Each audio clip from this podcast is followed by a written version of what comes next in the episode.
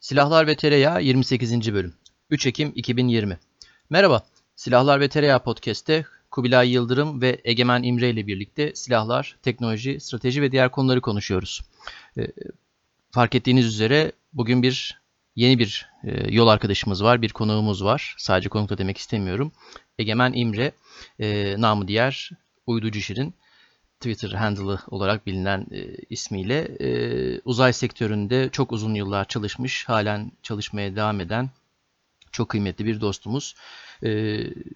Bir süre önce Twitter üzerinden böyle karşılıklı bir atışma demeyeceğim ama atışma diyelim ile başlayan, bir paslaşmayla başlayan fikir bu yayını doğurdu. Bu 28.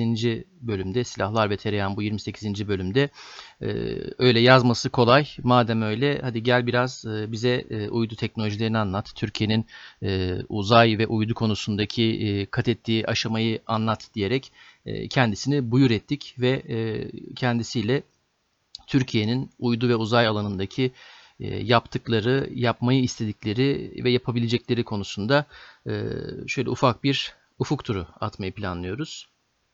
Adet olduğu üzere ben kısa bir giriş yapacağım. Mümkün olduğu kadar kısa tutacağım. Çünkü Egemen'in bu konuda anlatacağı, paylaşacağı çok kıymetli deneyimleri var. Çok derin bilgileri var.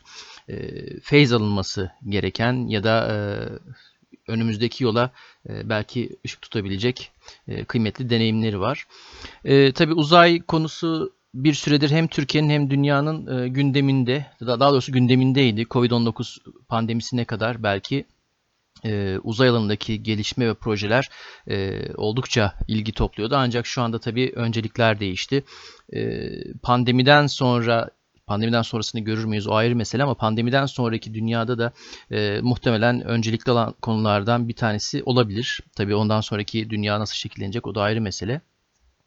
Hem işte SpaceX özelinde sembol haline gelen uzayın ticarileşmesi ya da ticari şirketlerin uzay alanında daha fazla varlık ve faaliyet göstermeleri, hem Türkiye'de Türk Uzay Ajansı'nın kurulmasıyla birlikte bu alanda bir en azından heyecan ve enerji birikmesinin yaşanması, TürkSAT projelerinin, Göktürk projelerinin hayata geçmesi, geçirilecek hale gelmesi ve bu alandaki faaliyetlerin artması derken uzay sanayi ve uzay teknolojileri alanında bir süredir bir hareketlilik yaşanmaktaydı. Tabii dediğim gibi 2020'nin başlarından itibaren hem Türkiye'de hem dünyada bu alanda pek çok faaliyet sekteye uğradı ya da önemli ölçüde sürat kaybetti.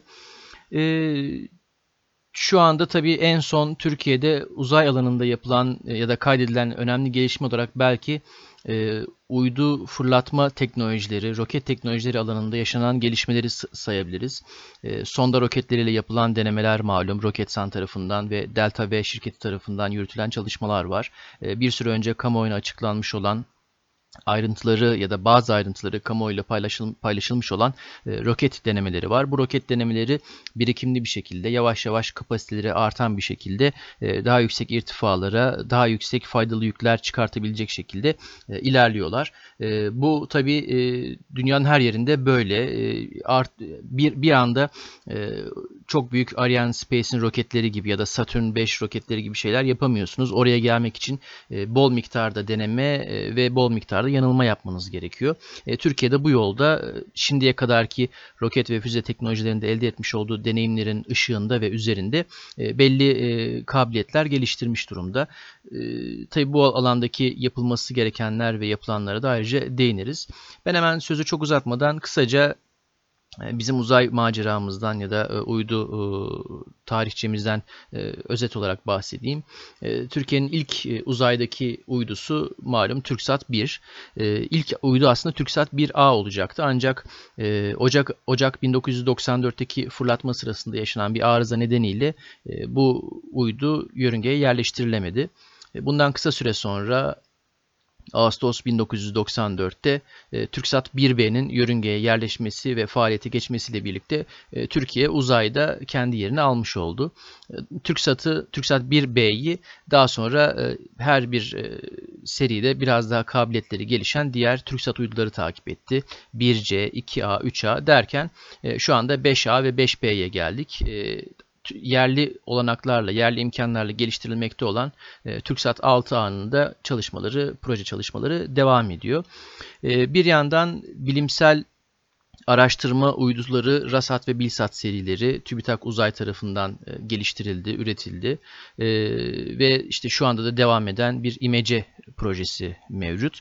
Öte yandan da uzaydan askeri maksatlarla faydalanmak için planlanmış, yürürlüğe konmuş Göktürk serisi var. Bunlardan Göktürk bir hazır alım uydu projesiydi. Thales Alenia Space'in ana yükleniciliğinde. Göktürk 2 ise Türkiye'nin kendi imkanlarıyla geliştirdiği askeri istihbarat uydusuydu.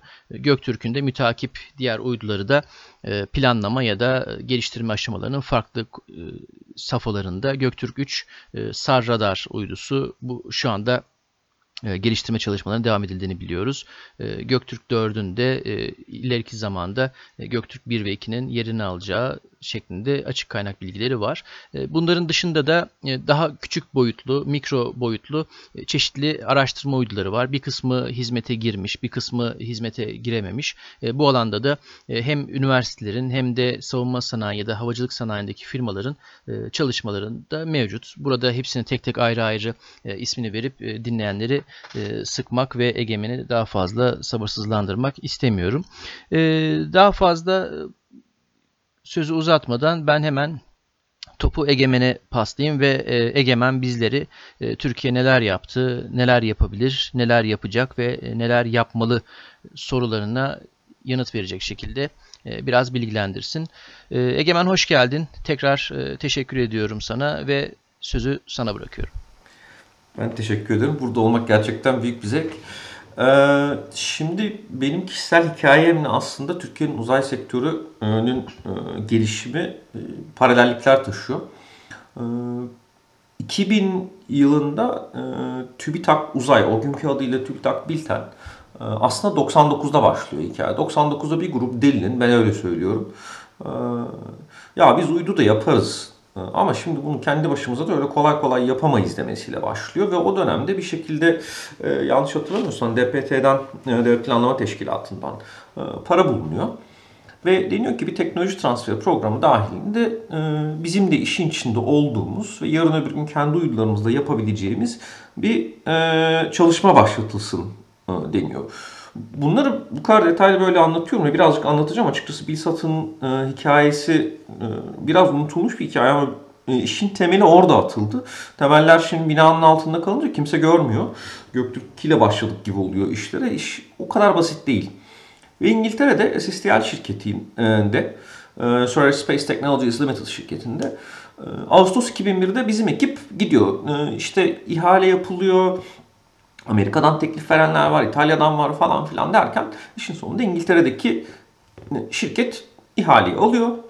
Ben de o esnada Ağustos 2001'de bizim teknoloji transferi ekibi gitti. Eylül 2001'de de ben lisansını yeni tamamlamış, çok da bir şeyden anlamayan bir havacılık mühendisi olarak sıfır deneyimle orada yüksek lisansa gittim ve ekiple birlikte biraz olsun, çok olduğunu iddia edemeyeceğim ama neyin ne olduğunu görmeye çalıştım. İlk kez tabii uydu görüyoruz, şudur budur.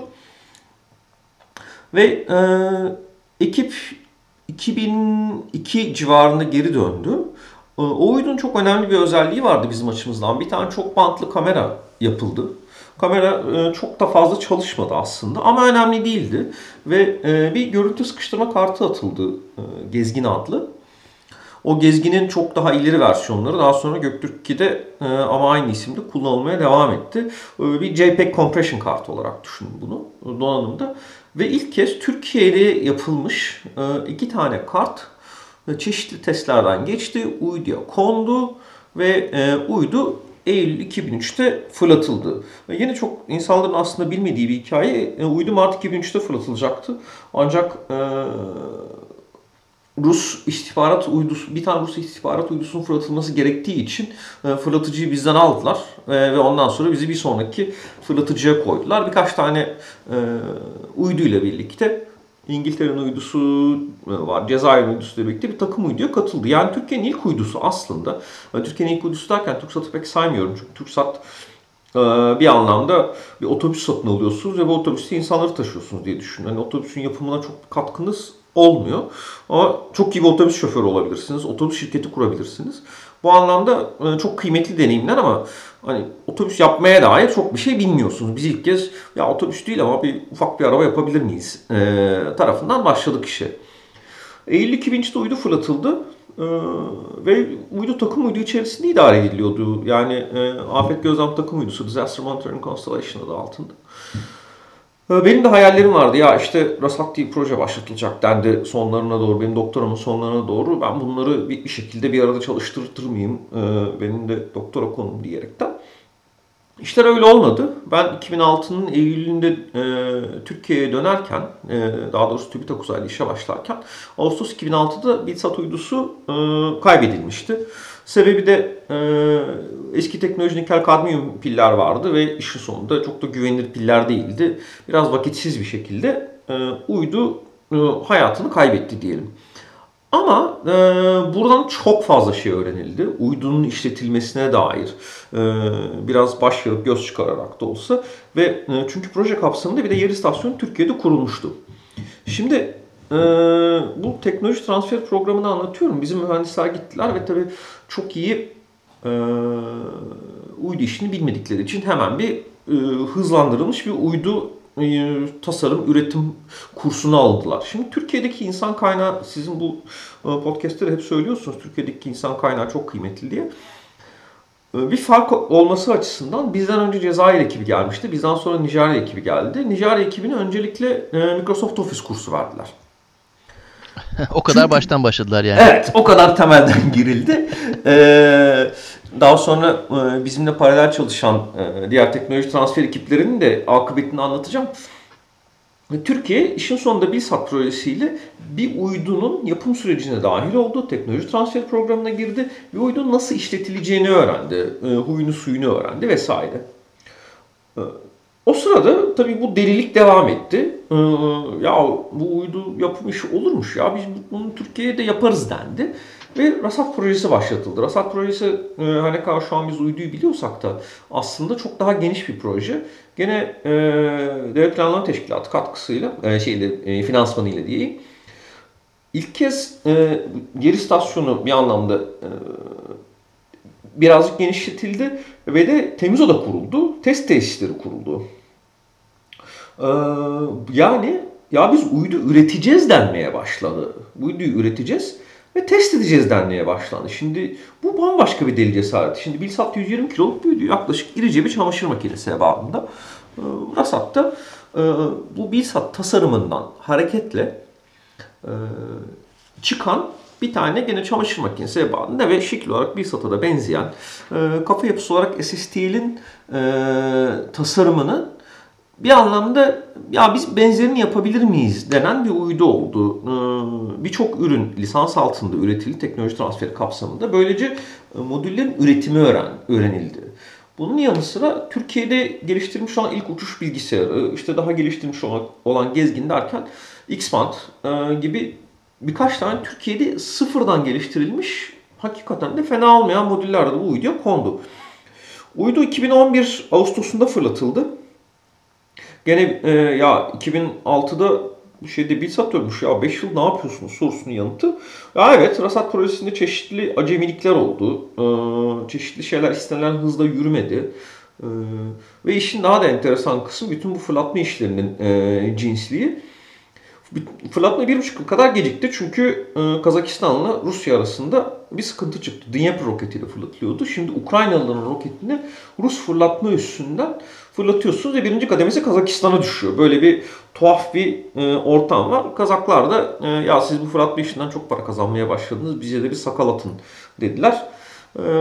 O sakalın atılması ve işin çözülmesi 1,5 yıl oldu. Ha iyi de oldu. Biz son dakikada bir tane pil taktık uyduya. Temiz 0 kilometre bir tane pil taktık.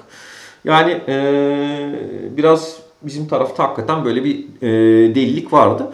Bir şey daha oldu arada. Mayıs 2007'de Göktürk 2 başladı. Şimdi Göktürk 2 çok daha farklı bir proje. Çünkü RASAT optik gözlem uydusu, BİLSAT da optik gözlem uydusuydu. Gitgide çözünürlükler iyileşiyor falan. Göktürk 2 ama RASAT'la alakası olmayan bir tasarım. Elektronik konfigürasyona ciddi benzerlikleri var ama yani uçuş bilgisayarı falan tamamen artık bizim uçuş bilgisayarı olacak. Donanımıyla, yazılımıyla falan. Ve daha da fazla modülü Türk olacak ve çok alakasız bir tasarım. Çok daha yüksek çözünürlüklü bir uyduyla yapılıyor. Yani açıkçası insanlık için küçük ama bizim için büyük bir adımdı. Ya nasıl işin altından kalkacağız derken 5,5 yıl sonra Aralık 2012'de fırlatması yapıldı bunun. Ve uydu çalışıyor. RASAT da hala çalışıyor. Hatta buradan söyleyebilirim.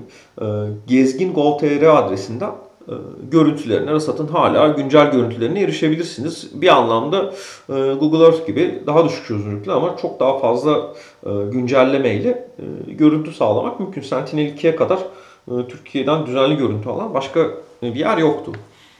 Göktürk 2 de fırlatıldı. 2,5 metre çözünürlüklü bir uyduydu Göktürk 2 ki bu RASAT'ın 7,5 metre çözünürlüğüne kıyaslanınca 9 kat daha iyi bir çözünürlüğe karşı geliyor. 3 kat bir eksende, 3 kat bir eksende diyelim. 9 kat daha iyi bir çözünürlüğe denk geliyor ve biz Göktürk'ün ilk görüntüleri geldiğinde arabaları falan çok net seçebiliyorduk. Yani hani modelini değil ama arabaların varlığını seçebiliyorduk ve sayabiliyorduk arabaları. İstanbul trafiğini uzaydan görebiliyorduk falan. İnanılmaz bir şeydi bizim için gerçekten. Ve Aralık 2012'de bu uydu fırlatılırken bir şey daha oldu bu arada. Göktürk 1 projesi başlatıldı. Göktürk 1'i dış alım bir proje. TAİ'nin vesairenin katkıları olmakla birlikte Thales tarafından yapılan bir proje. O çok daha iyi bir optik gözlem uydusu ama 99'dan beri devam ediyordu Göktürk 1 hikayesi. İhalesi yapıldı, yapılmadı, ona verildi, buna verildi. Yani herhalde bunun gibi bir program sırf Göktürk 1'in hikayesi için şey yapsak olur yani. Ve 2009 yılında başlayan Göktürk 1 projesi dendi ki ya biz bunu Göktürk 2'den önce atarız. Göktürk 2 ve 1 hikayesi de biraz bundan kaynaklanıyor. Ancak işler öyle olmadı. Çünkü uydu denilen şey bu çözünürlükte olduğunda artık bir silah oluyor ve silahlar da her zaman için tedariği sıkıntılı meseleler. Gerçekten iyi bir silah alıyorsunuz. Tedariğinde sorun yaşamalısınız. Yüksek. Göktürk 1'de de çeşitli sorunlar yaşandı.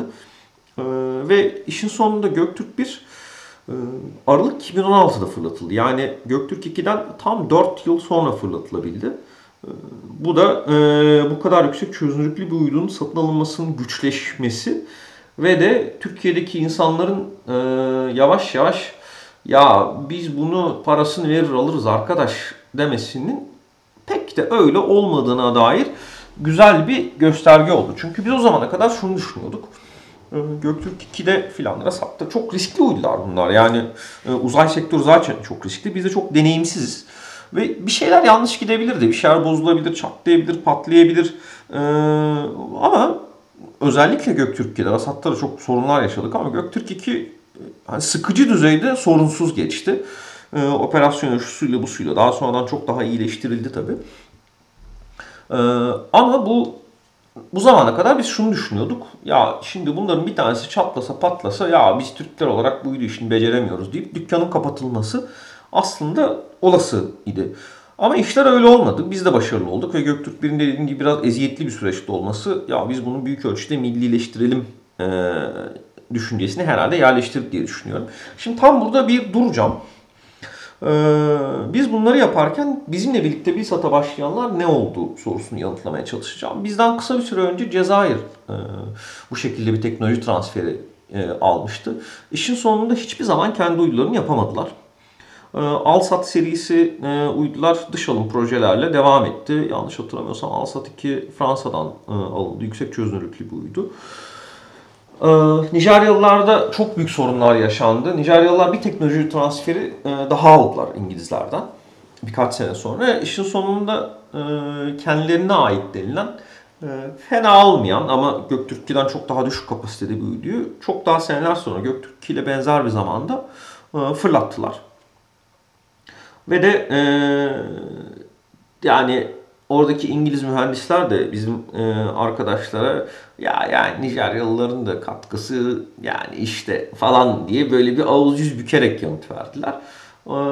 Onun dışında benzer şekilde teknoloji transfer alan ülkelerden de çok azı gerçekten de Türkiye gibi hoplaya zıplaya 2012 itibariyle bizim Göktürk'ü fırlattığımız gün itibariyle bakıldığında o 5-10 yılı hiç de öyle Türkiye gibi geçirmediler. Yani ben herkese şeyi söylüyorum. Türkiye'nin uzay macerası diye sorulduğunda abi size bardağın dolu tarafı mı lazım, boş tarafı mı lazım diye soruyorum. Bu bardağın dolu tarafı. Türkiye gerçekten de çok kısa sürede çok hızlı bir gelişme gösterdi. Bir sürü alana saldırdı bunları yerleştirmek için. Ve dendi ki ya TürkSat işinden şimdiye kadar teknoloji transferleri falan da yapıldı. TürkSat 2'de 3'te teknoloji transferleri var ama hani öyle çok da bir şey olmadı.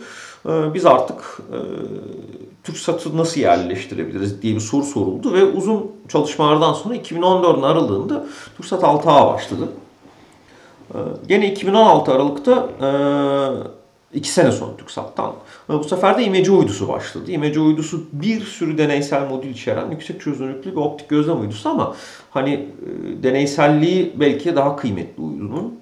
İlla bunu Göktürk'ün devamı olarak düşünmek bence yanlış olur.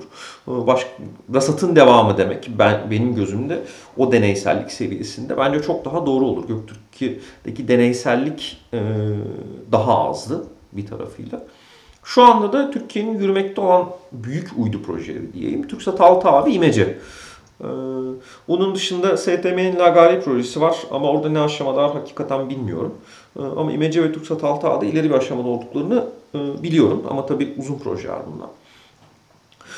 Türkiye'nin uydu macerası şimdiye kadar böyle geldi. Bu esnada da yani ne yapıldı askeri anlamıyla...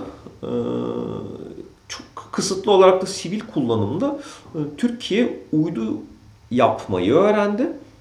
Ondan sonra uydunun alt sistemlerini yapmayı öğrenmeye başladı. Yani eskiden kamerayı komple satın alırken örneğin İmece'deki kamera Türkiye'de tasarlandı. Yüksek çözünürlüklü ve çok iyi bir kamera. Ancak aynalar gibi bazı komponentleri yurt dışından geliyor. Ancak bir sonraki uyduda benzer aynaları yapabilmek için OPMER isimli bir optik üretim test merkezi kuruldu. Bu anlamda Türkiye hem yeni uydular yapmayı öğrenmeye çalışıyor, yani uydu tasarımını öğrenmeye çalışıyor.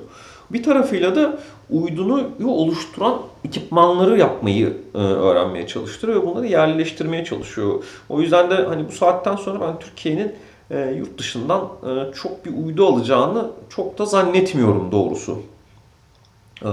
Bu anlamda bunu öğrendik ama sizin hep programlarda dile getirdiğiniz bir konu sohbeti var. O yüzden bir üst seviyeye çıkacağım. Hani ekipman yapmayı öğrendik, uydu tasarlamayı öğrendik, test etmeyi öğrendik bunları. Uydu işletmeyi öğrendik.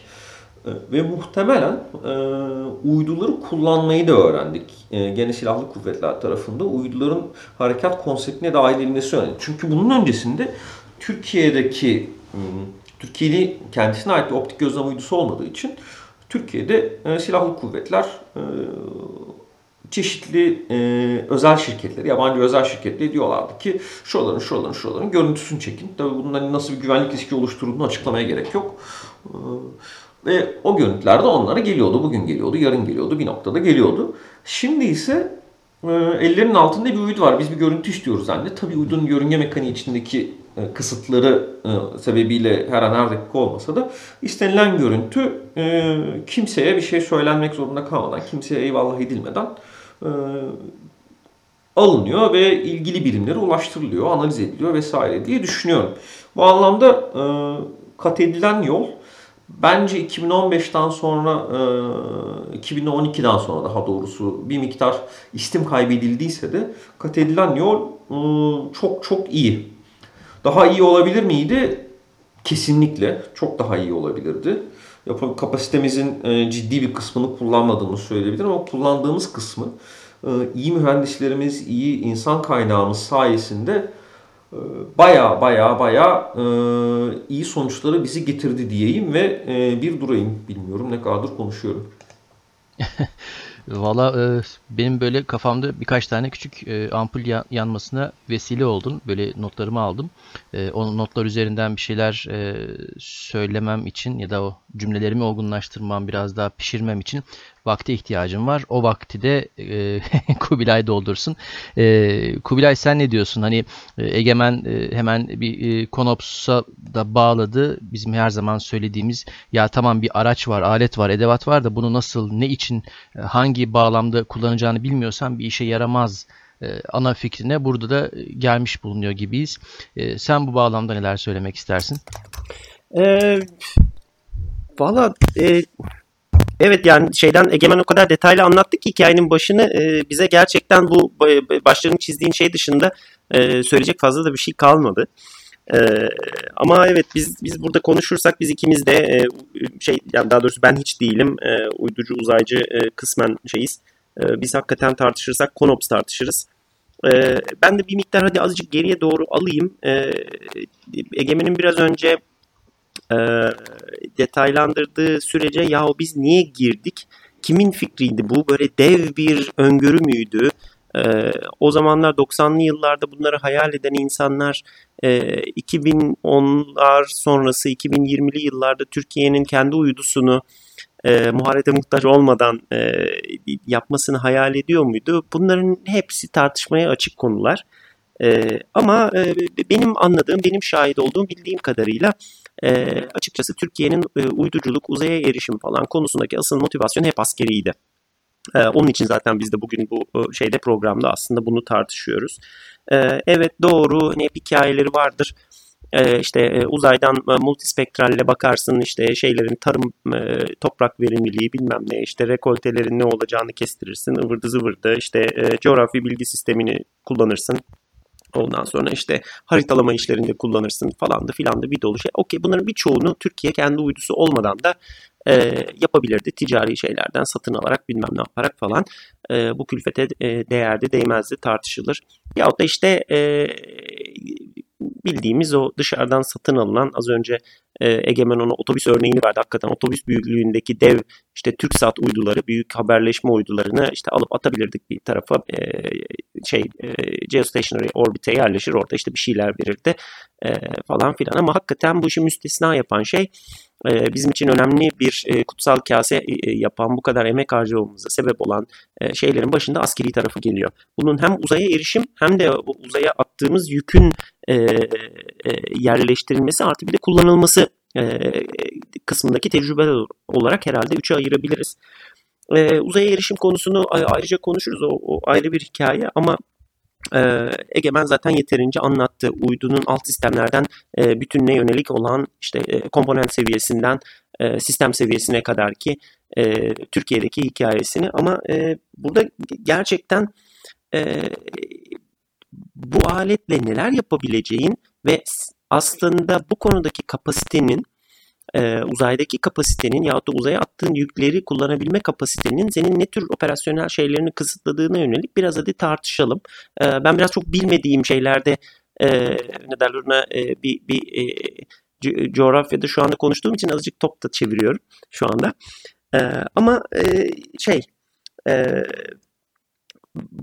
burada aslında uzaya temel olarak gönderdiğimiz yüklerin iki tane askeri kullanım amacı var. Bunlardan bir tanesi iletişim, diğeri de uzaydan yeryüzünün keşif ve istihbaratının yapılması, tanımlamasının yapılması.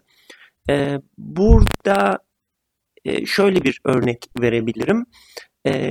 Aslında TürkSat uydularıyla dahi uzaya göndermeye başladığımız ciddi bir uydu haberleşme kabiliyetimiz var.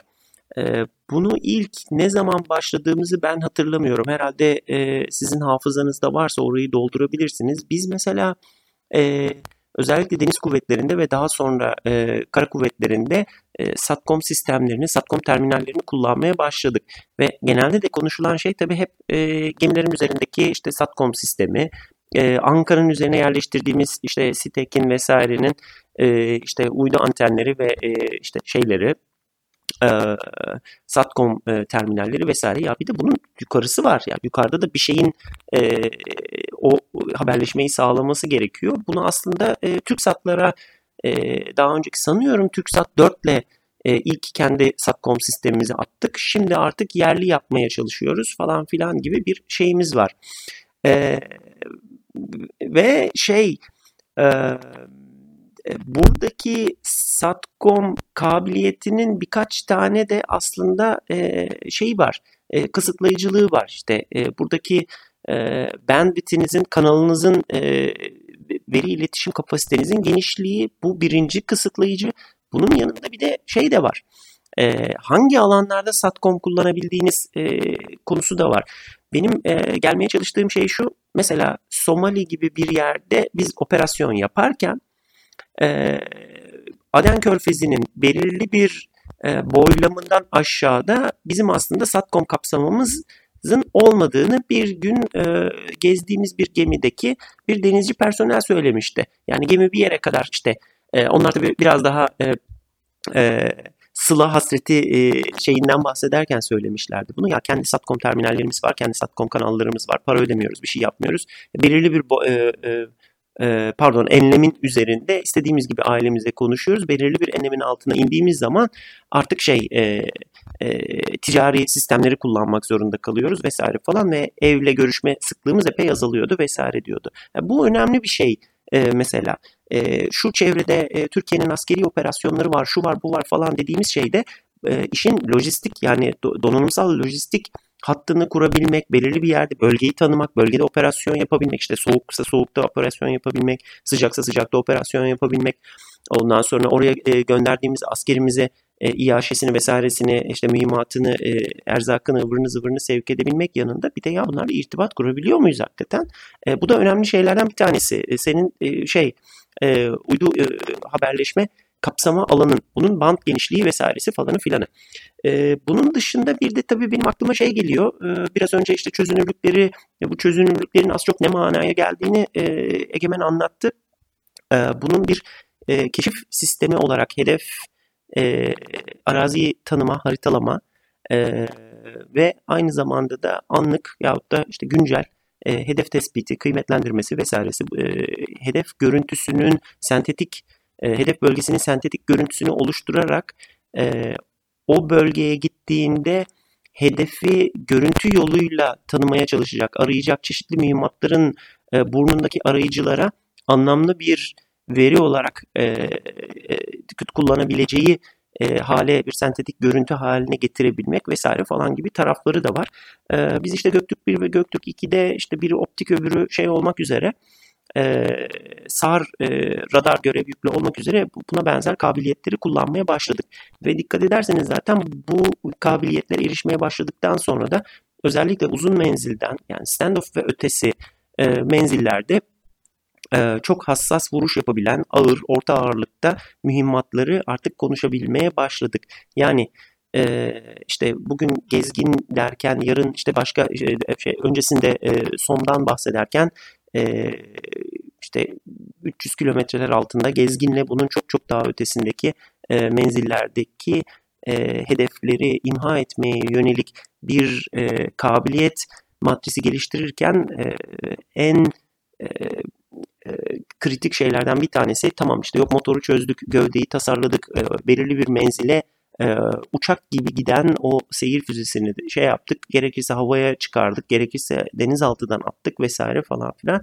İyi de ama nereden gidecek bu? Yani neyi tanımlayarak gidecek, neyi tanıyarak gidecek, yolunu nasıl bulacak?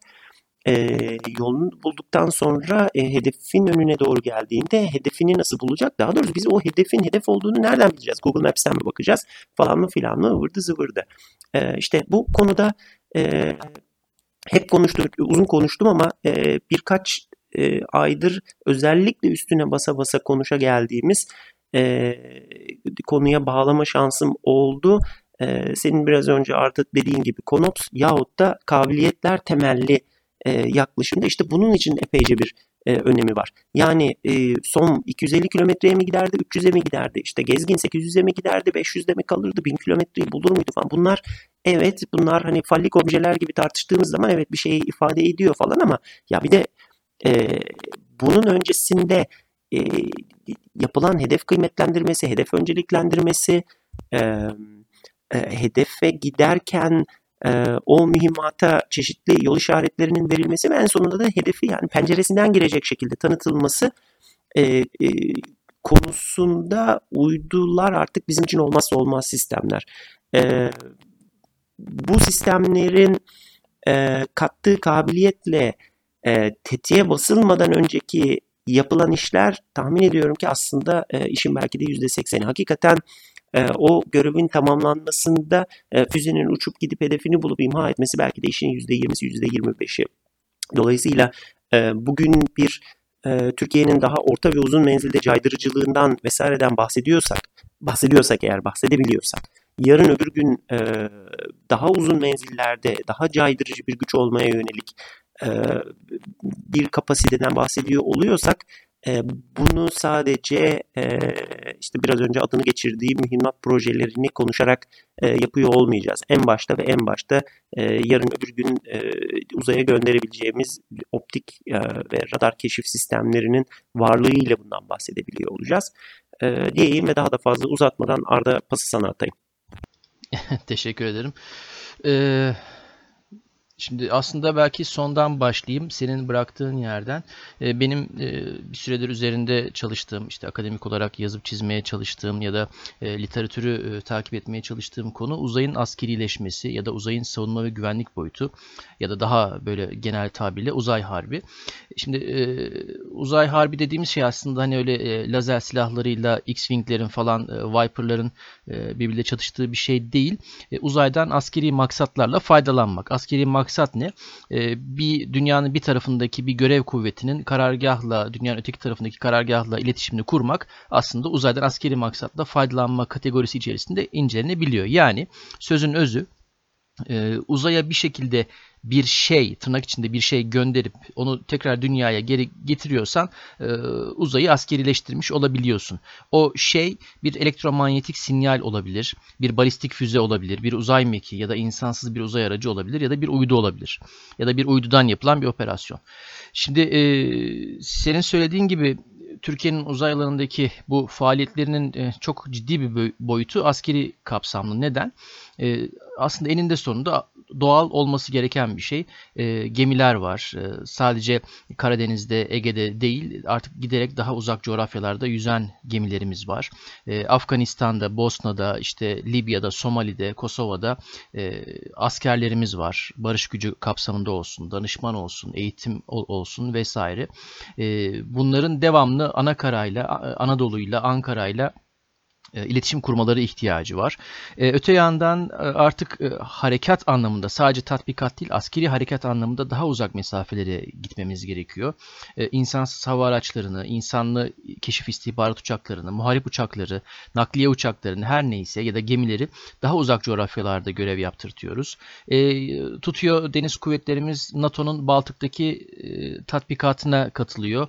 Baltık'taki gemiyle Türkiye'deki işte deniz kuvvetleri karargahının haberleşmesi gerekiyor. Sonuçta birim zamanda topladığımız ve transfer etmek zorunda olduğumuz verinin boyutu çok misliyle artıyor ve giderek de artacak.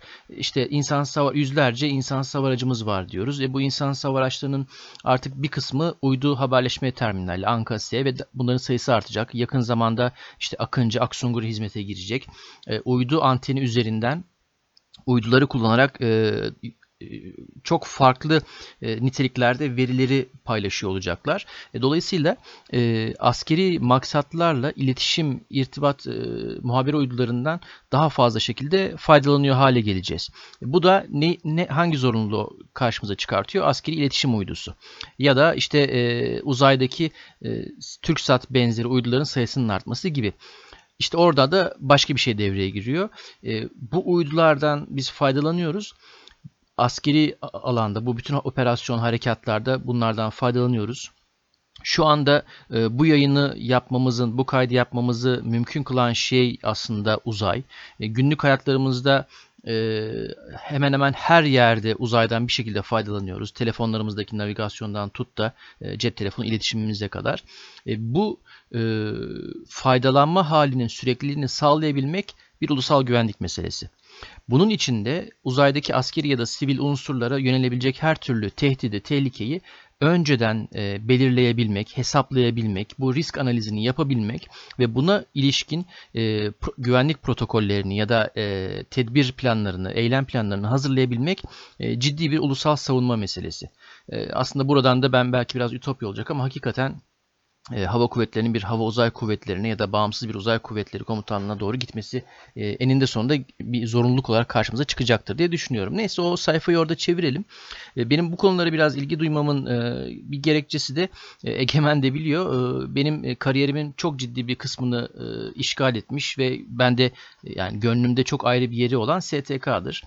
STK bir yazılım, bir uygulamanın adı. Sektörde çok yaygın bir şekilde kullanılan bir yazılım. Eski adı Satellite Toolkit, sonra da adı değişti. Systems Toolkit'e de çevrildi. Ben biraz onu ilk işte 2005 civarı kullanmaya başladığımda biraz böyle ufak ufak anlamaya başlamıştım. Yani işte uydu yapmayı, tamam, ben lisans eğitiminde, uzay mühendisliği bölümünde işte uydu nedir, nelerden oluşur, yörüngesi nasıl hesaplanır, bütün o teorik bilgilerle donatıldık ama yani uyduyu yaptıktan sonra ne yapıyorsun? Hani nasıl fırlatıyorsun? Fırlatırken nelere dikkat etmen gerekiyor? Hadi fırlattın, yörüngeye yerleştirdin.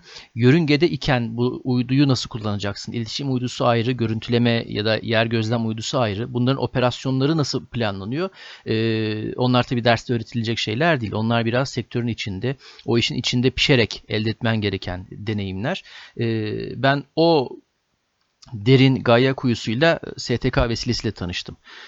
Daha sonra zaten yani STK'nın bir şekilde doğrudan dolaylı vesile olmasıyla ya da o yazılımla olan benim mesaimin vesile olmasıyla işte STM'deki görevim, benim STM'deki mesaimin çok büyük bir kısmı bir uzay projesinin fizibilitesiydi. Orada göreve başladığım sırada da Uydu Uzay Teknolojileri Fizibilite Projesi yeni tamamlanmıştı. Uydu Fırlatma Merkezi Fizibilite Projesi de tamamlanmak üzereydi. Yani bunlar hani şeyli olmayan projeler, yani gizliliği olmayan projeler bahsedebilirim. Ben o zamanlarda işte bu her iki fizibilitede çalışan arkadaşlarımla sohbetimde ya da onların işte çalışmalarına ya da toplantılarına kulak misafiri olduğumda devamlı bir kelime çok sık geçiyordu: legacy. İşte Egemen muhtemelen bıyık altından gülüyordur, gülümsüyordur. Legacy kelimesini çok sık duydum. Legacy ne ya? Yani ne olabilir? Düşün, yani uzay mühendisinin bir uydu nedir az buçuk biliyorsun, hesaplayabiliyorsun. Yani bir uydu gördüğünde ya şurası şu işe yarıyor diyebiliyorsun. İyi kötü yörünge falan hesabı yapabiliyorsun ama legacy diye bir şey duymamışım. Legacy aslında işin özü. Nedir? Bir sistem, uzayda çalışacak bir sistem, bir parça ne ise eğer onu tek başına tasarlayıp üretmiş olman, laboratuvar ortamında ya da işte ne derler işte o şeyde, özel ortamda üretmiş olman bir şey, önemli bir şey ama tek başına bir şey değil. O tasarıma uzayda bir tecrübe kazandırman gerekiyor. Uzay ortamında onun çalışması, kesintisiz bir şekilde operasyonuna, görevine devam etmiş olması gerekiyor. Ben seneler sonra bu kavramın bir benzeriyle de insansız hava araçları alanında karşılaştım. 2015 sonlarında yurt dışında bir firmada işte insansız hava araçları üzerine çok ciddi tecrübesi olan bir ekiple işte bir toplantımız vardı. Ben de onlara ufak bir arkadaşlarımla birlikte sunum yapıyordum. İşte Türkiye'deki insansız hava araçları sektörün nereden geldi, nereye gitti, projeler, şeyler falan. İşte bizim bütün İHA projelerimiz, işte şunlar şöyle uçtu, böyle kaçtı, şöyle şeyleri var falan filan. Ekibin lideri de, yani o dinleyici olan yabancı ekibin lideri de işte sabırla dinledi. Ya dedi, tamam, hani bunlar hakikaten etkileyici projeler, çok güzel şeyler yapmışsınız, kısa sürede yapmışsınız ve performans olarak da bizim kullandığımız ya da bizim şu anda birlikte çalıştığımız firmaların ürünlerinden de çok iyi gözüküyorlar. Ama dedi, o zaman kritik soruyu sordu. Bu uçakların kümülatif uçuş saatleri ne kadar dedi. Şimdi ben o zaman o soruyu niye sorduğunu anladım. Legacy kavramıyla karşılaştığım, ilk tanıştığım zamanki şeyime benzer bir şey oldu. Ya dedim, işte o zaman açık kaynaklarda çok fazla şey yok, açıklamalar falan. İşte birininki belki 2000 saat, birininki 3000 saat falan. Ya ama dedi işte bizim birlikte çalıştığımız İHA'ların, platformların bir tanesi milyon saati doldurdu. Bir tanesi 750.000 saat.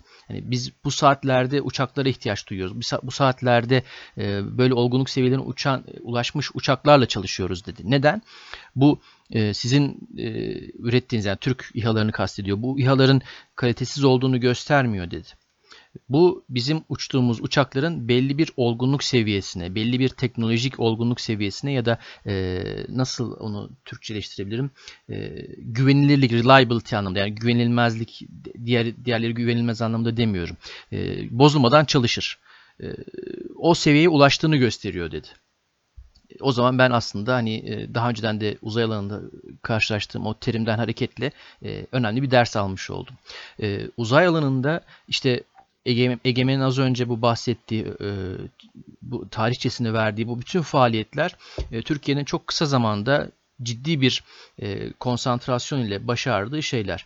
Bunların sürekliliğini sağlamak hem o oluşturulan kapasiteye, hem o insan kaynaklarına, hem de üretilen çıktılara, ürünlere, işte projelere bir legacy kazandırmak, bir süreklilik kazandırmak gerekiyor. İşte eğer uzay sanayiyi kurmak, uzay alanında bir ana oyuncu olmak istiyor ise bir ülke, yapması gereken şey o. Yoksa işte iddialı projeleri böyle başlatıp onları bir şekilde ittire kaktıra da olsa uzaya fırlatmak ya da işte hangardan çıkarmak tamam güzel de ondan sonrasını getirmek çok başka bir şey. Son olarak ufak bir örnek vererek ben Egemen'e paslayacağım. Çok alakasız başka bir konuyu araştırırken karşılaşmıştım. Daha sonra da ilgimi çekip araştırdığımda görmüştüm. Mesela Lübnan. 1960'lı yıllarda Lübnan'ın da bir uzay programı var. Önce bir grup işte üniversite öğrencisi ya da akademisyenin roket alanında çalışan ya da roketlere ilgi duyan bir grup insanın bir araya gelerek oluşturduğu Cedar isimli bir roket, sonda roketi. Ama kısa süre içerisinde Lübnan devleti ve ordusu bunlara destek veriyor ve gitgide artan menzillerde bunlar şey yapıyorlar, denemeler yapıyorlar ve 80 kilometre sınırını galiba zorlamışlardı ya da ucundan aşmışlardı diye hatırlıyorum. Şimdi ezberimde değil. Ama ondan sonra işte iç savaş, önceliklerin değişmesi, birkaç projede çalışan kilit elemanın yurt dışına gitmesi ya da kaçırılması falan gibi şeyler, enteresan hikayeler oluyor. Yarıda kalıyor o proje ve ondan sonra sönüyor gidiyor. Bu alanda bir şeyler başarabilmek, bir şeyler ortaya koyabilmek kısa sürede gerçekleşebiliyor ve bir o kadar kısa sürede de yok olabiliyor. Ben SSTL firmasıyla işte bu bizim BİLSAT'tan dolayı TÜBİTAK Uzay'la işte işbirliği yapan ya da TÜBİTAK Uzay'ın ciddi şeyler öğrendiği SSTL firmasıyla bir süre çalışmıştım. O firmada çalışmadım, o firma ile çalıştım. Ben onların işte Farnborough'daydı merkezleri, oraya da gitmiştim. Mesela orada bunun yani keşke yani bu alanda çalışan, çalışmak isteyen mühendis ve akademisyenlerin orayı aslında görmesini tavsiye ederim ya da işte isterim. Çünkü orada o farkı görüyorsunuz. SSTL o Surrey'in bünyesinden kopup, yani kopmamış da hani oradan doğmuş bir firma ama o bilgi birikimi ve deneyimi kurumsallaştırarak, biraz ürünleştirerek, ticarileştirerek ve üzerine katma değer katarak ne üretilebileceğini, ne elde edilebileceğini çok güzel bir şekilde orada görüyorsunuz. Bir uydu kumanda merkezleri vardı. Fırlatılan ya da işte tasarlanan uyduların operasyonların yönetildiği, sadece bir kişi aman bilgisayarlar bozulursa müdahale edeyim diye orada oturuyordu. Öyle hani çok bilim kurgu tarzı bir operasyon merkezi de değildi. Ama orada çok ciddi bir yazılım altyapısını kendileri geliştirmişler ve bu altyapı, bu birikimin üzerine devamlı yeni projelerle bir şeyler ekleye artık know-how ihraç eder seviyeye gelmişler ki o ihracatın faydalanıcılarından birisi de Türkiye oldu. Ama o aşamaya gelene kadar SSTL nerelerden geçti? Yani Egemen de çok iyi biliyor. Bu alanda o şeyleri kurmak, o başlatmak çok kolay ama esas mesele korumak diye düşünüyorum. Egemen, sana tekrar topu atıyorum. Teşekkürler. Şimdi ikinizin de konuştuklarından notlar aldım ama Kubilay Konops dedi. Bunu silahlar ve tereyağı değil de böyle Konops üzerinden daha başka bir şey yapsanız iyi olur aslında ya. Sizin podcast'ın adını vatandaşı döve döve Konops'u anlatacaksınız diye düşünüyorum. Şimdi şöyle, ben aslında biraz Konops mevzunda alttan geldim. Daha doğrusu Türkiye'de işler böyle yürüdü. Yani benim kişisel bir şeyim anlamında söylemiyorum. Şimdi Türkiye'de birileri bir teknoloji üretti ve üretilen teknoloji kendi Konops'unu dayattı diyeyim. Yani bir hava kuvvetlerinde birilerinin işi sonunda bir uydusu oldu ve hava kuvvetleri de bu uydu kullanmak mecburiyetinde kaldı. Öyle olunca onlar da kendilerine ait bir Konops geliştirmek mecburiyetinde kaldılar. Bu anlamda teknoloji Konops'u zorladı. Yani tabii onlar kuşkusuz hani ya biz Göktürk'ü yapalım edelim dediler de Göktürk'ü alalım edelim dediler ama bir yerlerde eminim şey düşünmüştür. Ya işte bizde uyduyu bir uydumuz olsun. Tabii gider işte o esnada 2009'dan bahsediyorum. İşte nasıl söyleyeyim, şuranın buranın görüntüsünü çekeriz, uygun bulduğumuz yerlerin kimseye de eyvallahımız olmaz dendi. Ama konopstan kastım aslında birazcık şöyle, idealde konopsun yukarıdan gelmesi lazım. Yani mesela siz şu soruyu sormalısınız aslında. Ben uydu görüntülerinin canlı olarak diyeyim, sahadaki ilerideki birliğe, örneğin Afganistan'a, yani öyle İHA falan da uçuramıyorsunuz, ya da Somali'deki bir birliğin eline ilgili uydu görüntüsünün çekildikten kaç dakika sonra erişmesini istiyorum. Tabii ki her istediğiniz zaman çekemiyorsunuz ama bana bir talep geldiğinde öncelikle mesela Somali'deki birliklerin bir talep yapabilmesi, talep yaparken anında o talebi ne sürede alabileceklerini görmeleri, evet 2 gün sonra alabileceğim ben bu görüntüyü eğer bulut yoksa. Daha sonra da görüntü gelir gelmez işlenip dakikalar içerisinde veya 1 saat içinde neyse o kişinin eline ulaşması gibi bir şey var. Şimdi bu hedefimiz var. Biz bunu nasıl gerçekleştiririz? Nasıl bir uyduyla, nasıl bir sistemle gerçekleştiririzden uyduya varmak, yukarıdan aşağıya ve olması gereken daha sağlıklı bir operasyonel konsept akışını aslında getiriyor. O anlamda sistemin yukarıdan aşağıya konopsu üretmesi lazım. Tabi askerler bu konuda her zaman için daha önder. Hem teknolojinin geliştirilmesi için daha fazla böyle koştur koştur yapıyorlar. Paralar veriyorlar, çalışmalar yaptırtıyorlar, şunu yapalım bunu yapalım diyorlar, zorluyorlar, bütçe çıkartıyorlar falan. Yani bu normal tabi. Ve o taraf hani eminim yıllar içerisinde daha da fazla olgunlaşmıştır. O işin bir tarafı, ama yani biz askeri sistemlerden çok konuştuk. Bu beni birazcık daha rahatsız ediyor. Şu anlamda rahatsız ediyor. Hep böyle askeri sistemler, yani daha doğrusu uydu falan gibi sistemler Türkiye'de hep askeri bir bağlamda alınıyor. Aslında uyduların sivil bağlamı birçok zamanda askeri sistemlerden çok daha kritik olabiliyor ve bu anlamda hani en devasa eksik parça sivillerin de bir konopsa ihtiyacı var. Ya ben şeyi çok istedim. Örneğin işte Küba füze krizinde Birleşmiş Milletler, Amerika gitti uydu görüntüleriyle birlikte dedi ki burada böyle bir konu var. Kimse tutup ya arkadaş bu böyle olmadı diyemedi. Çünkü orada uydu görüntüleri var yani. Hani kabul istihbarat özellikle Irak Savaşı'nda da gördük hani manipüle edilebiliyor falan filan ama gelmeye çalıştığım konu örneğin bir Dışişleri Bakanlığı da uydu görüntülerinden yararlanabilir. Değişim analizi yapar ve der ki şuradaki coğrafyalarda bizimle ilgili olduğumuz bu coğrafyalarda burada böyle olaylar oluyor. Hani Osmanlı eseri olan şu eseri siz yapmışsınız ya da şuralara şöyle zararlar vermişsiniz.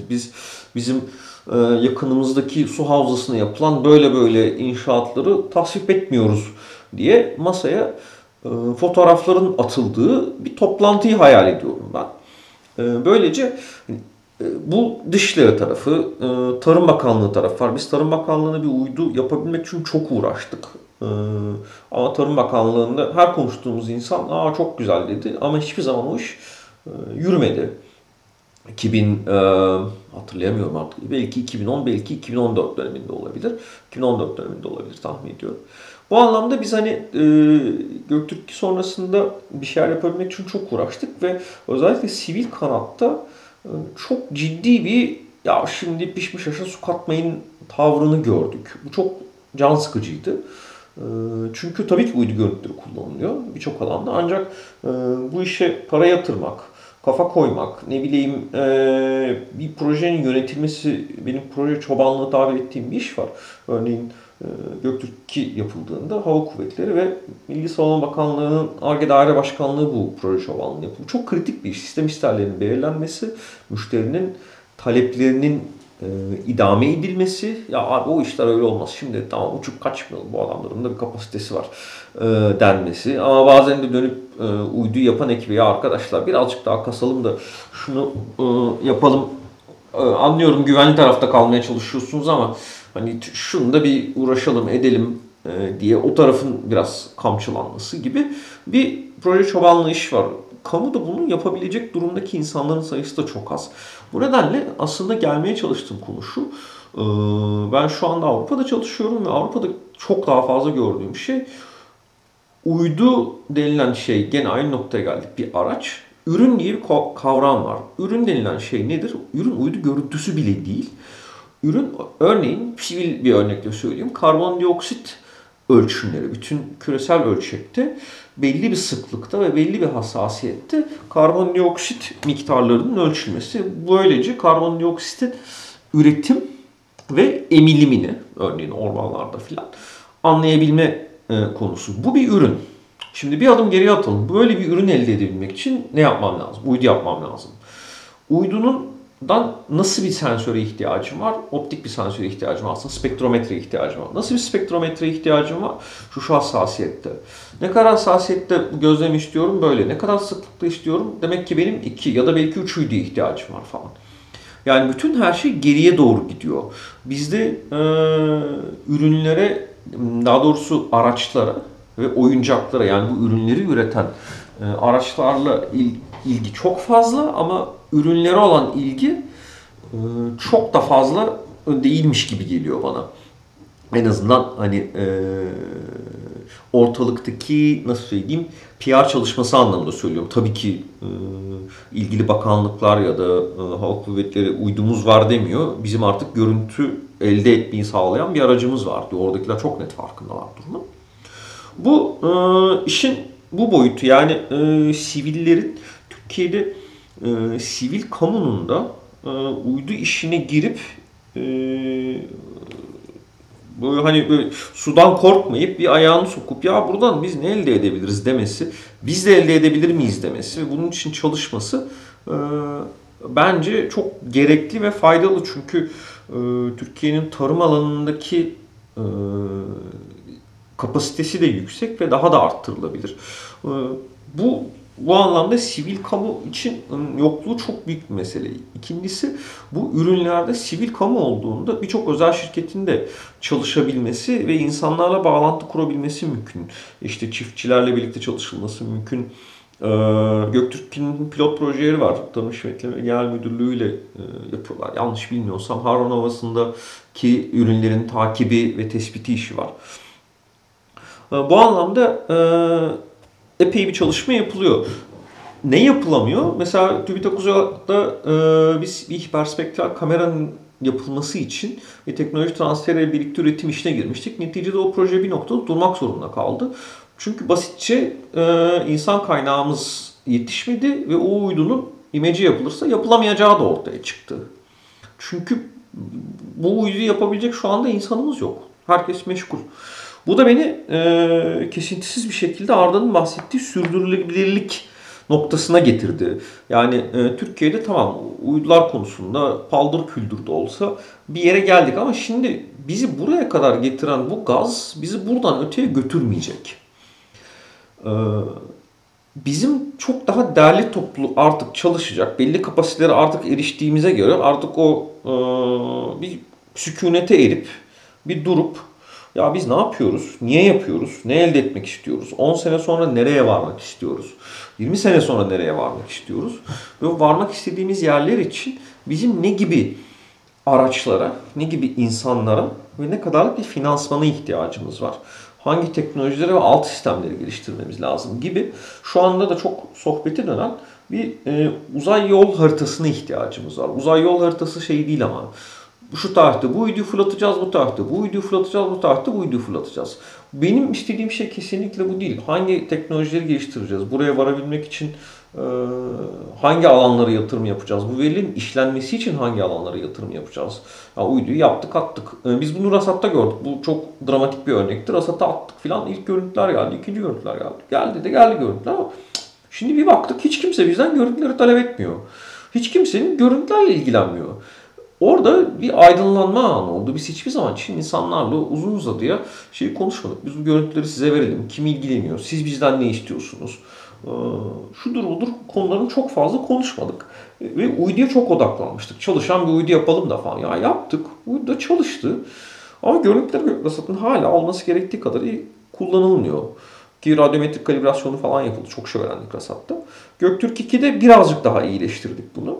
Ama İMECE'de belli bir aşamaya geldikten sonra proje hemen ya biz bu görüntülerden ne alacağız, son ürün nasıl olacak, nasıl işlenecek, ticari görüntü işleme yazılımlarında bunu hemen nasıl kullanıma açabiliriz, insanlar bir tıkla bu görüntüleri nasıl açabilirler, nasıl işleyebilirler konusunda kafa yormaya başladık. Bütün bunlar öğrenilen şeyler elbette. Bu anlamda bu sürekliliğin sağlanması için bir planlama çok kritik, çok gerçekçi bir planlama çok kritik ve bunun düzenli olarak revize edilmesi gerekli. İnsan kaynağı çok kritik çünkü Türkiye'deki uydu teknolojilerinin başlatabilmesi öncesindeki insan kaynağı ile mümkün oldu. Şu anda benim neslim ve benim neslim şu an yaşları 40 ile 50 yaşlarda olanlar ve tabii ki gençlerin kafa kol bu işe girişmesiyle oldu. Biz BİLSAT'ta başladığımızda hiçbir şekilde yazılım yoktu. Gene Arda'nın bahsettiği güzel bir şey vardı. Yazılım altyapısı dedi. Biz BİLSAT'ı aldık ama yazılımlar Allah'a emanet. BİLSAT'ın SST'nin yazılımları falan çok felaketti yani. Bizim oyun dedik, uydu böyle işletilemez. Hadi bir yer istasyonu yazılımına başladık ve çok çok gelişmiş bir yer istasyonu yazılımı aslında bir tarafıyla yaptık. Daha doğrusu gelişmişten kastım şu, geçmiş bir uydu uyumluluk olması gerekmediği için biz önümüze bakarak çok yeni teknolojilerle bir yer istasyonu yazılımını yaptık ve ESA'da filan kullanılan yer istasyonu yazılımları hala bu teknolojilerde değil. Biz çok yeni ve yani makaleleri falan da yazıldığı için açıkça söyleyebilirim. İşte Java kullanan, Eclipse teknolojisini kullanan, şunu bunu kullanan sistem tabanlı. Özellikle ikinci nesil yazılımını yaptık 2015'lerde, 2016'larda. Çok daha iyi bir hale getirdiğimiz bir yazılım şu an kullanılıyor. Göktürk'te ve RASAT'ta. Otomasyonun gitgide arttığı filan. Ve bütün bunları biz sıfırdan yaptık. Hani hiç kimsenin de bir yardım da almadık. Bu anlamda bütün bunları yapabilecek insan kaynağı, görüntü, bu verileri işleyebilecek, yazılımları yapacak insan kaynağı çok çok kritik ve bunun sürdürülebilirliği de çok kritik. Yani bundan sonra kaç mühendise ihtiyacımız var, ne sürede bunları yetiştireceğiz, hangi okullara ihtiyacımız var, bunlarda sektörle olan alakasını nasıl sağlayabiliriz gibi soruların yanıtlanması gerekiyor. İşin belki de en kolay kısmı finansman. O yüzden onun üstünde çok durmayacağım. Yani şu ara bütün dünyada işler çok iyi değil. Covid var. Türkiye'deki ekonomik durum zaten çok iyi değildi. Covid'de üstüne tuz biber oldu. Şudur budur derken. Finansman kısmı mühim. Ama bence en mühim kısmı değil. Finansman Türkiye gibi devasa bir ülkede her zaman için bulunur. Yani bahsettiğimiz konular 10 milyon, 20 milyon, belki 100 milyon dolarlar seviyesinde paralar. Bu anlamda Türkiye'nin hiçbir şekilde yani ya bizim de paramız yok diyebileceği şeyler değil aslında. Son bir şey söyleyeceğim. Ondan sonra topu tekrar herhalde Kubilay'ın tarafını yuvarlayacağım sıramda. Ya başarısız olan örneklerden bahsettim. Teknoloji transferinde bizimle birlikte başlayan Nijerya'dan, Cezayir'den şundan bundan bahsettim. Bir de başarılı olanı söyleyeyim. Bizden birkaç sene önce, belki 5 sene önce başlayan Kore, Güney Kore bizden çok daha ilerilere gitmeyi başardı. Çünkü çok daha derli toplu iş yaptılar. Daha iyi uydular yaptılar ve bana hani bizden 3-5 sene önce başlayan bir ülkenin bizden bir 10 sene öteye gidebildiğini gösterdiler. Bu da bizim nerede olabilecekken nerede olduğumuza dair, bu bardağın boş tarafına dair bana böyle birkaç ayda bir haberlerde Güney Kore bu sefer de bunu yaptı deyince hatırladığım bir örnek olarak önümde duruyor diyeyim ve topu Kubilay'a vereyim. Valla Egemen aslında bu senin şu ikinci pasajda anlattın. İlk pasajda işin tarihçesini anlattın. Ben çok şey öğrendim. Çok da not aldım. İkincisinde de aslında kısa kaldığımız noktalar konusunda bence iyi bir özet yaptın ve aslında şunu hissettim ki ya dönüyoruz dolaşıyoruz falan hep aynı şeyleri konuşuyoruz. Yani Arda'yla da biz burada işte bir arada olduğumuzda bilmem ne konusunu konuşurken yine hep aynı şeye geliyor. Yok işte radar konuşurken aynı şeyi konuşurken buluyoruz.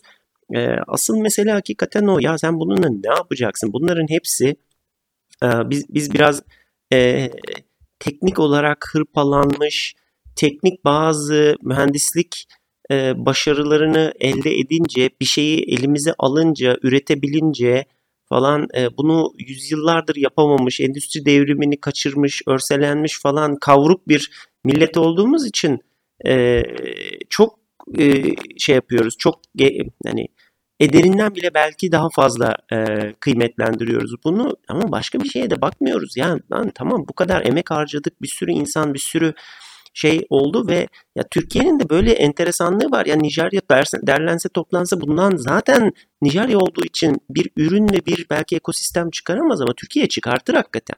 Yani öyle bir garipliğimiz var. Türkiye'nin zaten arafta kaldığı tarafı da o. Yani ele attığı işi yapar gerçekten ama yani yapmış olmak için yapmak, belirli bir haz için yapmak ya da uzaya uydu atmak için yapmak, AES radarımız olsun diye yapmak falan, bunlar gerçekten bir şey ifade etmiyor aslında. Sen ne yapmak istiyorsun? Bununla nereye gitmek istiyorsun? Belirli kayıpları göze alarak çeşitli kritik şeyleri aşmak için mi yapıyorsun? Yoksa bu işi ticari bir hale de mi dönüştürmek istiyorsun falan? Ve bunun gibi bu şey uzayında, sorular uzayında bir sürü şey yaratabilmek mümkün. Ama sen yine konuşurken şey geldi aklıma, bir belgesel vardı. Tokyo metrosu ile ilgili biraz önce verdiğin ürün örneği, ürünü ne olarak tanımladığın örneğinin ne kadar önemli olduğuna çok enteresan bir örnek. Tokyo metrosunun genel müdürü çok açık ve seçik şey diyor. Ya diyor, bizim başarı kriterimiz ve sattığımız şey diyor aslında dakiklik. Yani işte şu metro istasyonuna sabah 7:42'de geldiğinde 7:43'ü bulmadan içine girmiş, o metro treninin içine girmiş ve o şeyden, istasyondan ayrılmış olman diyor. Başka bir şey değil. Biz mesela malum üzere mega kasabalarda yaşayan işte kavruk ülkenin insanları olarak, vay işte metrolarımızı şu hızda kazdık, işte şu kadar kilometre metro yaptık. Ondan sonra onların bir kısmını şeyle yaptık, otomatik yaptık. İşte vatmanlarımız, kondüktörlerimiz ya da ne diyorsak onu artık, işte metro şoförlerimiz yok, otomatik sistemler vesaire de falan da, işte klimalarımız şöyle her gün temizleniyor falan. Biz bunları konuşuyoruz. Hep fallik objeleri konuşuyoruz aslında. Ve işte belki işin gerçekten ürün tarafına yönelik belediyenin bize ya da işte idarenin bize bu konuda sattığı ürünün, reklamını ettiği ürünün tanımı olarak herhalde en gerçeğe yakın şey, işte şu kadar yolcuyu taşıyoruz günde falan gibi bir rakam. Ama işte gerçek ekonomiler, katma değer ekonomileri oturup ciddi bir ürün tanımı yapabiliyorlar. İşte Tokyo metrosunun genel müdürünün o tanımı kesinlikle çok şey. Yoksa millet arabasına da biner gider, bilmem ne. Ay biz işte kafa rahatlığı, işte size gazete okuyabilirsiniz diye rahat bir koltuk satıyoruz falan diye. Yok, zaten Tokyo metrosunda da öyle bir şey de yok zaten. Ama herif dakiklik satıyorsa, hakikaten de dakiklik satıyor. O kültür için o önemli, işte üretimi bilmem nesi fabrikalaşan bir şeyi olan, kültürü olan, onu satan ülkeler için bu gerçekten önemli. Bizim işte kaybolduğumuz, her zaman kaybolduğumuz nokta o. Biz bu işleri niçin yapıyoruz? Biz bu işlerden ne murad ediyoruz? Onu çizmekte yahut da yazacağımız bu kompozisyonun başlığını atmakta genelde zorlanıyoruz. Biz işte tipik bir ortaokul öğrencisi gibi, ilk işte kompozisyon dersine giren ortaokul öğrencisi gibi kafasındaki fikirleri, çıkış stratejisini, girişini, gelişmesini vesairesini kurmadan, başlığını yazmadan ortadan bir yerden konuyu anlatmaya giren çocuklar gibiyiz. Yaptığımız her iş böyle. Devletin ve TÜBİTAK'ın verdiği teşviklerin de birçoğu böyle. Ben üzülerek görüyorum bunu. Neden böyle? Çünkü devlet böyle. Çünkü insan kumaşımız böyle. Sanayici de böyle. Yani bundan para kazanan, yaptığı şeyi satan, saatini satan, yaptığı ürünü satan, fabrikasındaki emeği vesaireyi satan tüccarımız ve sanayicimiz de böyle aslında. Bundan çok farklı değiliz. Biz bize benzeriz nihayetinde. Ben kendi işte para kazandığım işimde de, yaptığım mühendislik işinde de bununla sürekli karşılaşıyorum. Ya, ürünün tanımı, hayır siz müşterinize şunu satıyorsunuz aslında. Hayır onu değil, işte bilmem ne makinesinin servosunun bilmem ne performansını satmıyorsun sen son kullanıcıya. Sen o makineden çıkan ürünün şu kadar maliyete ve saniyede şu kadar ürün çıkmasını satıyorsun. Geri kalanıyla adam ilgilenmez, ilgilenmek zorunda değil. Bu bir mühendislik mastürbasyonu haline gelmemeli falan diye günlük tartışma konularımızdan bir tanesi. Ve haklısın, bunu söyleyecek bir şey yok. Döndük dolaştık yine aynı şeyleri konuşuyoruz. Biraz önce de aslında daha utangaçça anlatmaya çalıştığım şey oydu. Türkiye'nin uzay hikayesinde bugünkü başarısını ve kapasitesine erişmeyi bekliyor muydu? Ben çok emin değilim açıkçası. Hani bugün 2020 yılında hadi diyelim artı eksi 5 sene 6 sene şu kabiliyetlere sahip olalım diyerek mi çıktık 90'larda konuşmaya başladık, 2000'lerin başında bazı yatırımları yaptık? Hiç zannetmiyorum açıkçası, ben hiç pek öyle bir şey bulamıyorum. Bir bakalım, bir görelim şeyleriydi bunlar. Ve tamam geldik, gördük, öğrendik. Yani teknik olarak çok şeyi yapmış görünüyoruz. Gerçekten TAİ'de dev işte temiz entegrasyon laboratuvarları falan kuruldu. Ondan sonra daha sonra çeşitli okullarımız TAİ'de, TÜBİTAK Uzay'da vesaire başka geliştirme uzay ortamını simüle eden şeyler, test altyapıları kuruldu vesairesi falan filanı. Ya şu anda bugünlerde TürkSat 6 ile ilgili Twitter'da sağda solda dönen bir takım videolar falan var, kısa tanıtımlar falan. Oradaki en sempatik şeylerden bir tanesi, birçok yerli üretilmiş komponent TürkSat 6'ya aslında bir nevi yedeğinde gönderilecek ve onların da bir uzay saati doldurması beklenecek. Bunların benim için, benim uğraştığım konulara yakın taraflarından bir tanesi de lityum iyon bataryası, uzay grade lityum iyon bataryası. Şeylerin bu yedekte Türkiye'de, tamamen Türkiye'de üretilen bir lityum iyon uydu bataryası diyeyim. TürkSat 6 ile birlikte eğer bir terslik olmazsa gönderilecek. Ondan sonra ana güç kaynağı olmayacak bu. Ama aynı zamanda da ondan sürekli akım çekilecek, kullanılacak. Uzayda ne yapıyor? Onu bilmem neyi, gamma bilmem nesini yiyince yapıyor mu? Soğuk sıcaktan etkileniyor mu falan filan. Şu güvenilirlikte çalışıyor mu? Falan gibi testlere uzayda doğrudan bir uydunun üzerinde yaşamış olacak. Bu inanılmaz bir merhale. Ben pil tarafını elime aldım, gördüm. Onun için ondan bahsedebiliyorum. Ama dönü tekerleğidir, görev bilgisayarıdır. Ondan sonra çeşitli antenlerdir vesairedir, data linklerdir falan, bunun gibi bir dolu şeyin çeşitli komponent seviyesinde üretilip çeşitli şeylerde İMECE'de, TürkSat 6'da ve sonrasındakilerde falan uzaya gönderileceğini ve ardından biraz önce tarif ettiği bir legacy oluşturulmaya çalışılacağını görüyoruz. Bu gerçekten benim Türkiye'de mesela ağzım açık izlediğim şeylerden bir tanesi. Bu da mı oldu? Bu hakikaten gidiyor mu ya? Evet falan. Bunu da mı yapıyor? Evet abi, bunu da yapacağız, koyacağız, gidecek falan.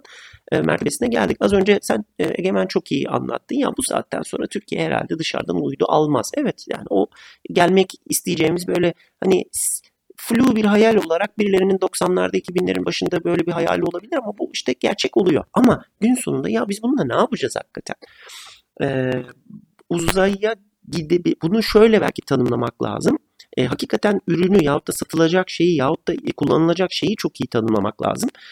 Onlardan sonra aşağıya doğru geldiğimizde ya elimizde komponentler falan filan var. Bunları bir araya getirip bir yerden bir entegre bir uzaya gidecek bir sistem yapabiliyoruz. Bunu da koyup atabiliriz. Bunu çok küçük seviyelerde yapıp mesela Delta V'nin yapmaya çalıştığı ya da Roketsan'ın şu aralar üzerinde uğraştığı UFS sistemi falan filan gibi bir şey koyup hemen uzaya atabiliriz. Oldukça ucuz bir fiyata. Delta V'nin hibrit roketinin esprisi de o zaten. Çok ucuz bir fiyata alçak bir yörüngeye hemen bir şey gönderebiliriz. O da bir süre kısa bir süre yörüngede dolanır, ondan sonra onu kaybederiz falan. Ya da daha yüksek yörüngelere ticari bazı sistemler vasıtasıyla gönderebiliriz falan.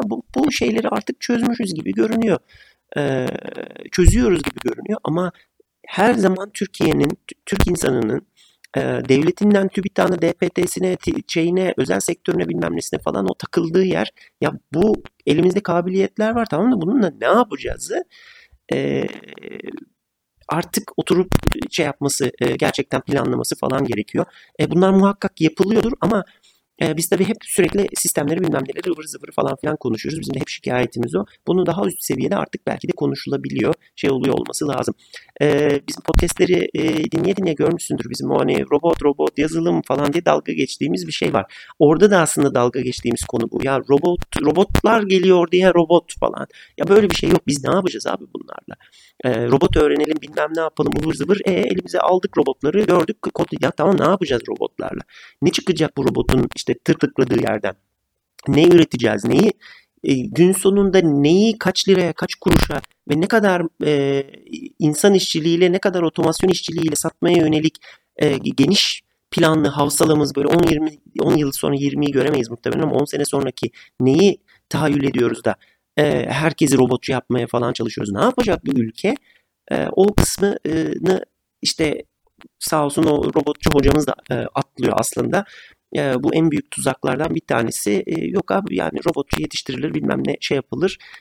Ama asıl mesele ya ne yapacağız? Bunu taşımızı, toprağımızı, emeğimizi, saatimizi en katma değerli şey haline nasıl dönüştüreceğiz? Oturup bunu düşünmemiz lazım. Onları geçip ya hadi yazılım, kodlama bilmem ne falan işte robot öğreniyoruz demek bu işin şeyi ne derler ona? Kısa yoldan işte yine para kazanmanın güya ilerideki katma değerli işlerin ortasına oturmayı hedeflemek falan yok abi. Dünyada öyle bir şey yok. Öyle bir hazır lokçuluk falan filan yok. Oturacaksın adam gibi işte neyin çalışacağını neyin çalışmayacağını falan filanı göreceksin. Uyduyla bunun ne alakası var? İşte uydu işinin, uzaya erişim işinin, uzaya bir sistem götürme işinin de bütün altyapısı şeyi bu. Eğer bu çerçeveyi çizemezsen bir sonraki nesilden ne bekleyeceğini çizemezsen, ortaya koyamazsan, endüstriyel, bilimsel, beşeri hedeflerini koyamazsan eğer ona göre adam yetiştirmene de gerek yoktur zaten. İşte bugünlerde de görüyoruz Türkiye'de her şey açık, okullar kapalı, kimsenin de buna bir itirazı yok. Çünkü öyle bir hedefimiz yok diyeyim, daha da fazla agite etmeden ortalığı Arda sana atayıp pası. Sağ ol. Şimdi aslında senin söylediklerinle bağlantılı bir konuya temas ederek kapatacağım ben de. Uyduyu yaptık. Hadi uyduyu kendi yerli ve milli roketimizi de yaptık. Yörüngeye taşıyacak. Uydu fırlatma merkezimizi de kurduk. Dertler ondan sonra başlıyor. Egemen birinci kısımda aslında bir ipucu verdi. İşte Rusya ile Kazakistan arasındaki bir anlaşmazlık. Neden? İşte Kazaklar daha fazla para istiyorlar, pay istiyorlar. Ya siz bundan faydalanıyorsunuz falan. Ve iki ülke arasındaki o diplomatik ya da para alışverişi mevzunun domino taşı etkisi gibi nasıl bir sonucu olduğunu gördük ve yaşamışız. Ben açıkçası bu detayını bilmiyordum. Şimdi söz gelimi Türkiye atıyorum işte Konya'ya ya da Antalya'ya neyse bir uydu fırlatma merkezi kurdu. Yörüngeye uydusunu fırlatacak. O uydu yörüngeye giderken doğal olarak belli bir yer üzerinde iz düşümde bir rotada ilerleyecek ve yörüngeye ulaşana kadar işte roketten modüller ayrılacak ya da bir acil durumda ya da bir kaza arıza durumunda o roket bir yerlere düşecek. Hangi ülkeye düşecek? İşte atıyorum Mısır'a düşecek, İsrail'e düşecek ya da bir Afrika ülkesine falan düşecek. Kuzeye doğru atıyor olsak ki çok olası değil. İşte belki Ukrayna'ya, Rusya'ya düşecek falan. Bunların hepsi o ülkelerle diplomatik, hukuki meseleler haline gelecek. Bu tür meselelere karşı önceden o ülkelerle zaten belli konularda diyalog kurulması, belki anlaşmalar imzalanması gerekecek. Bu bir tarafı. Diyelim ki bir uydu fırlatma merkezi kurduk. Türkiye toprakları üzerine ya da belki bir yer kiraladık başka bir ülkeden. Ya da denizde bir fırlatma operasyonu oluşturduk. Her neyse. Yani Türkiye kendisine ait bir uydu fırlatma kabiliyetine erişti diyelim. Bunun sürdürülebilir olması için o kabiliyetin ihraç edilmesi gerekecek. Tabii orada bir rekabet unsuru da var. Özel firmalar, SpaceX gibi firmalar çok daha agresif bir şekilde o pazara giriyorlar. O ayrı mesele. Bu kabiliyeti İhraç edebilmemiz için hem maliyet olarak hem teknik olarak belli cazibelerimizin olması gerekecek.